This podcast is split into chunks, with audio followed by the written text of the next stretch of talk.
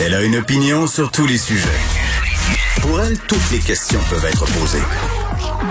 Geneviève Peterson. Cube, Radio. Salut tout le monde, j'espère que vous allez bien. Bienvenue à l'émission. Beaucoup de sujets aujourd'hui, dont évidemment cette augmentation pour les éducatrices en CPE. La semaine dernière, on parlait avec Mathieu Lacombe, ministre de la Famille. On savait que c'était dans les cartons, hein, par ailleurs. Monsieur Lacombe, euh, qui était accompagné de Sonia Lebel ce matin, qu'il était tout autant la semaine dernière pour nous annoncer une bonification du salaire des RSG. Là, c'est autour des éducatrices en CPE. On sait que euh, l'entente n'était pas encore euh, entérinée. Même Sonia Lebel qui a fait une sortie quand même assez, bon, je vais la qualifier de dur hier pour dire que les euh, la, négociation, on n'avait pas euh, peut-être tous les partis qui s'assoyaient à la table pour négocier de bonne foi, mais en tout cas, on voit que ça a porté fruit aujourd'hui. Augmentation euh, dès maintenant de 17% de leur salaire, comme c'est ce qui était prévu là, par la dernière offre gouvernementale qui a été déposée en juillet dernier. Là, une éducatrice en CPE, juste pour qu'on se situe, là, gagnait 19 de l'heure. Ça, c'est au premier échelon. 25 et 18 au dernier échelon. Donc maintenant, ça passe à 21 et 38 au premier et à 28 et 31 au dernier échelon de l'heure. Est-ce que ça va faire une grosse différence? Tu sais, quand on donne des pourcentages, ça a toujours là énorme, là.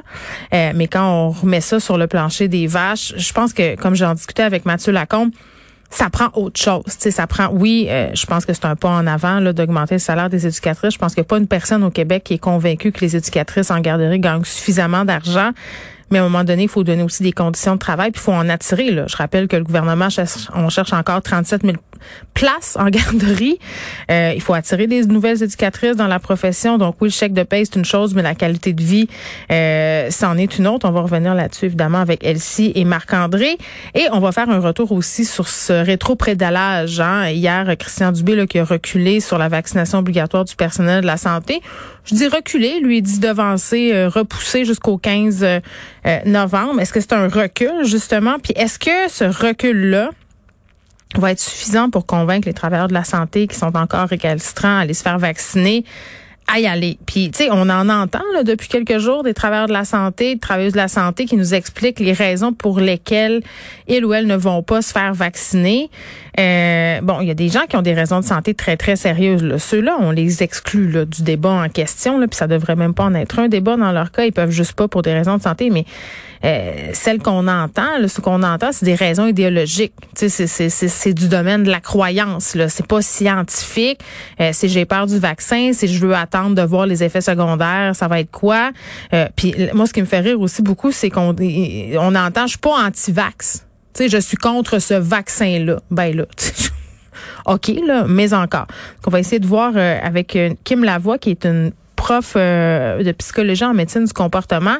Qu'est-ce que ça va donner, ce repoussage-là? Est-ce que ça va avoir l'effet escompté? Comment on les amène, ces travailleurs de la santé-là, à, aller se faire vacciner finalement? parce que là, vraiment, les deux camps qui s'affrontent, puis il y a un camp qui est plus agressif qu'un autre. Là, je, je comprends les gens d'être écœurés. Euh, puis de, se sentir aussi un peu euh, que c'est injuste. C'est sûr que si tu te pointes à l'hôpital voir euh, ton père puis ta mère, faut que tu montes ton passeport vaccinal, puis que la personne que tu t'en vas voir est vulnérable, puis que tu te dis bon ben est-ce que cette personne-là va pouvoir être soignée par une personne pas vaccinée? Tu sais, je comprends les, je comprends les gens d'être fâchés. Là, c'est comme illogique. C'est frustrant, puis tu as l'impression de faire un effort collectif, puis les gens qui sont supposés travailler en santé, mais tu sais, ils rament dans le sens inverse de l'ensemble de la société. Mais je pense qu'il faut garder en tête que c'est une infime minorité euh, de ces personnes-là. Mais moi, je vais poser la question à Madame Lavoie. Est-ce que à un moment donné, on devrait pas avoir le droit de savoir qui est vacciné ou pas? ça fait un peu euh, dystopique, là. ça fait un peu 1984, ça fait un peu... Euh, je vais pas dire totalitaire, ça serait un, mot un peu fort, mais si moi je vais à l'hôpital me faire soigner puis je me sens vulnérable, je pense que j'aurais peut-être le droit de savoir si la personne qui me donne des soins, elle est vaccinée ou pas. Est-ce que c'est une dérive? en tout cas, je, pense qu'on est plusieurs à se poser la question en ce moment si ça serait pertinent ou pas. Puis on, va parler aussi de la semaine sans écran dans les écoles. Vous le savez, là, j'en parle souvent. des fameux écrans, c'est un combat que je mène au quotidien et avec moi-même euh, et dans ma propre maison avec mes enfants. Tout le monde est connecté, tout le monde est trop connecté. Mais c'est quoi le rôle de l'école là-dedans? Et est-ce que l'école, parfois, va un peu trop loin dans ses doléances concernant les écrans?